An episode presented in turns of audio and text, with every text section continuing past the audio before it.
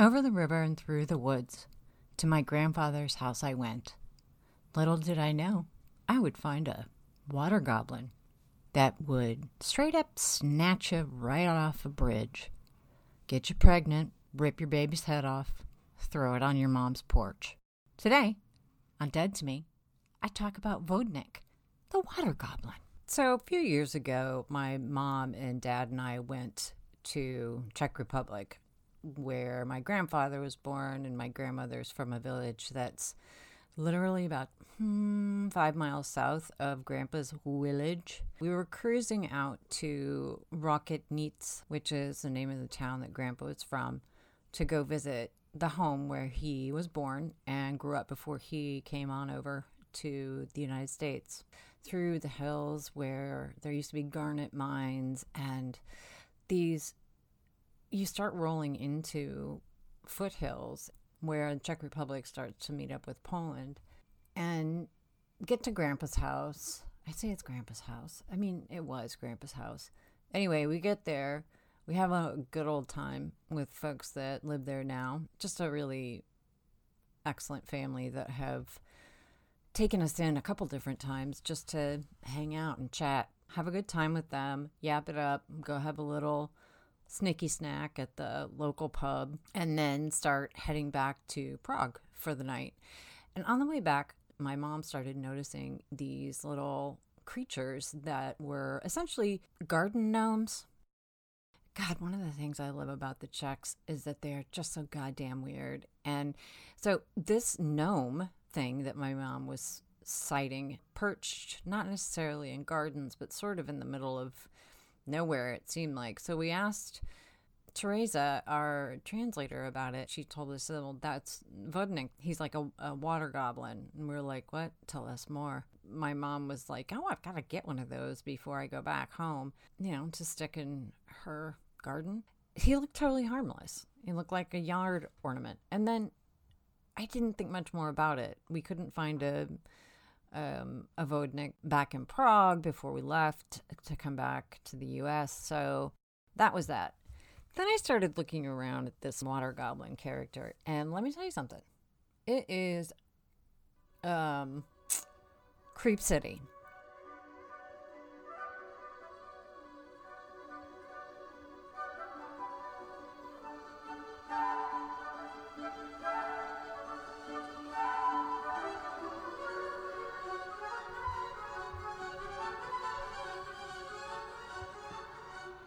Poplar by the pool, the goblin sat at twilight cool.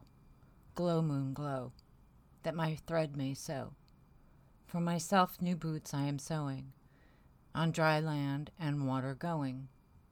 Glow, moon, glow, that my thread may sew. Thursday's now, tomorrow's Friday. Sew a coat, all trim and tidy. Glow, moon, glow, that my thread may sew a coat of green and boots of red, for tomorrow I'll be wed. Glow, moon, glow, that my thread may sew. So, seems fine, right? That's the uh, first lines from poem by Karl Erben of Yield, Czechoslovakia. Anyway, he wrote The Water Goblin in, mm, what was it? Let's see. I'm consulting my notes. Oh, yes. So he wrote it in 1853 um, at the age of 42, and it's a four part poem that was probably most famously turned into production by Antonin Dvorak and also a subsequent opera that was loosely based on Vodnik the Water Goblin. And so while this first bit of the poem seems innocuous enough. Woo, Nelly, hang on because it is um, fixing to get dark.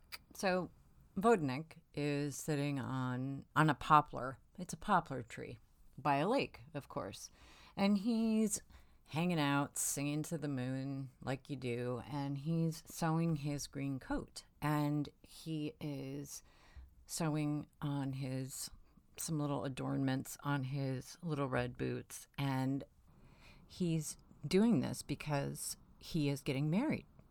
That's scene one. So you got scene one. You got Vodnik sitting there getting his um, shit together for this wedding. Scene two is a young woman and her mother, and the young woman is not in on the wedding scheme, so she has no idea what Vodnik is planning.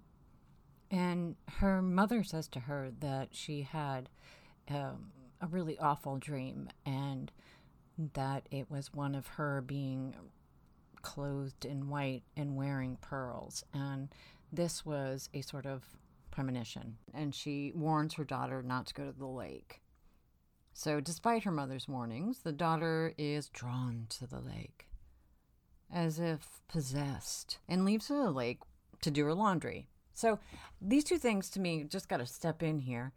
Being drawn to the lake seems like fine notion, but as a practical check, even if I'm drawn to a lake, I'm going to take my fucking laundry so I can go ahead and get something done worthwhile.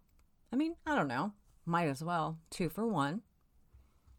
Anyway, so she hauls ass over to the lake and she reaches over to start washing her clothes and the tiny little sort of bridge thing that she's on collapses. And so she is then falling into the water, and we see what's coming next. And that is Vodnik snaps her up. So, in part three of this poem, Ask gets a little sketchy because it seems like a prearranged marriage uh, without her consent. So, Vodnik takes her to his underwater castle and marries her and his groomsman is a black crawfish. The fish is her bridesmaids. Then, they have a child, of course. Oh, I mean, okay. They have they have a kid, and then it's referred to. She's referred to in the poem as the abducted bride, and the abducted wife. So I don't, I don't I don't know. All right. So this is okay, I can't I can't analyze it through 2020 eyes. So anyway, the abducted wife gives birth, squirts out this kid, sings a lullaby that really cheeses off Vodnik, something fierce. Tries to calm him down, pleads with him to be allowed to go on shore to visit her mother once. He says yes, that he is going to let her go visit her mother. And he said, You can go on three conditions. Do not embrace anybody not a single soul.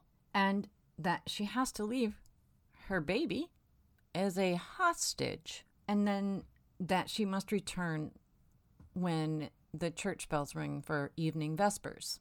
So, all right, she's like, fine. What's the worst that can happen, right? Uh, I'll leave my little fishy baby with this monster that abducted me and the reunion of mother and daughter sad, but full of love. The poem makes sure to note that. It's very, very sad. As evening starts to roll in, the mother, her mother, is, is so distraught that she keeps her daughter and forbids her to even go when the bells start ringing. And the water goblin becomes angry, of course, because I mean, why wouldn't he? Mom, why wouldn't he? Because she can't even sing a lullaby to her own baby without him getting mad. So he leaves his water palace and he hauls ass to his mother-in-law's house and starts thumping on the door and yelling at the girl that she must go with him and that he has to have dinner and she's the one that has to make it i mean okay anyway that he has to make yeah, fine fine so the mother steps in at this point and is like, look, jackass, just go fucking. There's got to be something in your underwater uh, lair that you can rustle up, have a few snacks, take some initiative, get the hell out of here, go feed yourself. And he knocks again. And this time it's like, well, maybe he evidently realized maybe he could have a some Fritos or something. he says to the mother, "It's like, well, my my bed needs to be made." Now, again, I don't know Czech kid in my life who would ever let their bed go unmade until evening time. So this part doesn't ring true. Everything else, totally true. But his bed would have been made. Anyway, so he says to the mother, Fine, I'll make myself my Fritos. I'll have some Fritos and dip, but this bed has got to get made. And my old lady has got to come with me right now. And again, the mother's like, ah, You're just going to get back into the bed anyway in a few minutes to go to sleep. So you don't really need to make it just to get back into it. Can you just leave us the fuck alone, please? The goblin says that their little webbed webbed foot baby is hungry and crying. And the girl's mother is like, "Well, just bring bring the bring the kid here." Clearly, you can't make your own food. You can't make your own goddamn bed.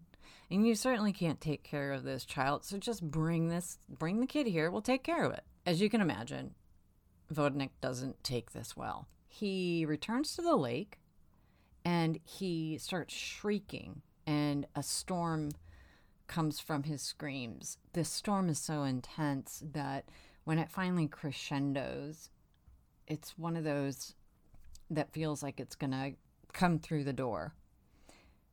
And so there's a loud crash at the end of this gigantic storm, and it alarms the mother and daughter so much that they run to look out the door. Like, mm, I don't know, maybe they're checking for storm damage, you know, seeing how much water's in the rain gauge. Who can say? They open the door. Lo and behold, they find a tiny little head without a body and a tiny little body without a head and a giant pool of blood. So, what can we take away from this? What is the lesson that the goblin is trying to teach us? Well, I mean, I think it's pretty clear. Uh, don't don't go near water unless you know how to swim.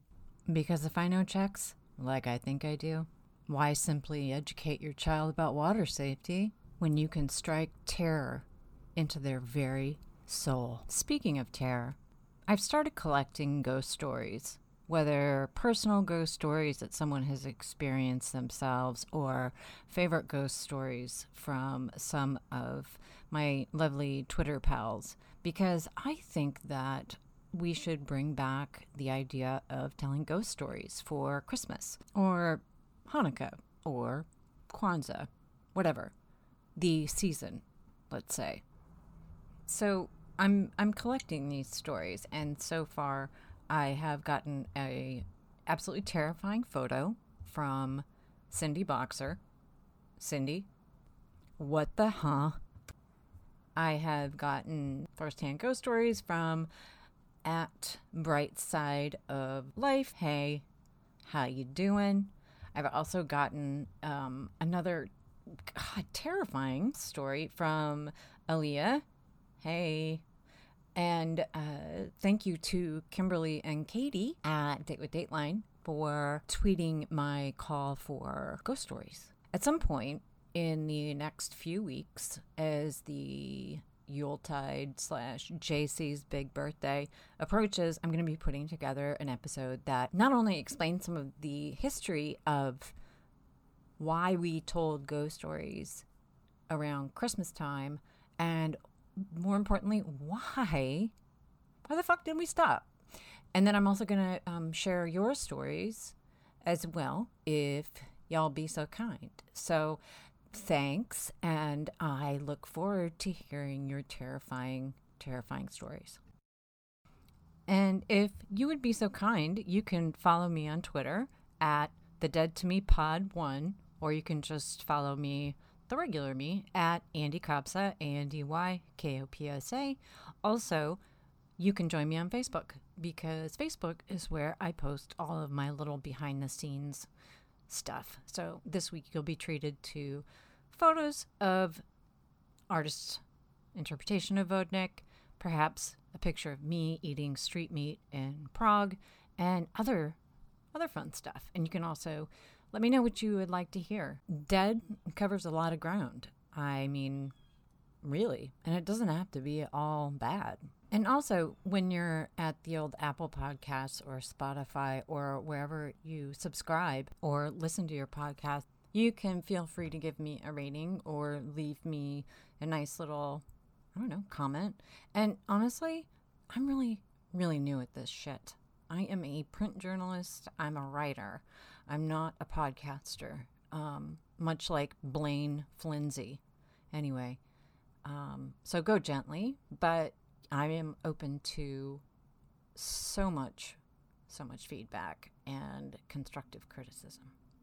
Constructive criticism. Thanks, everybody.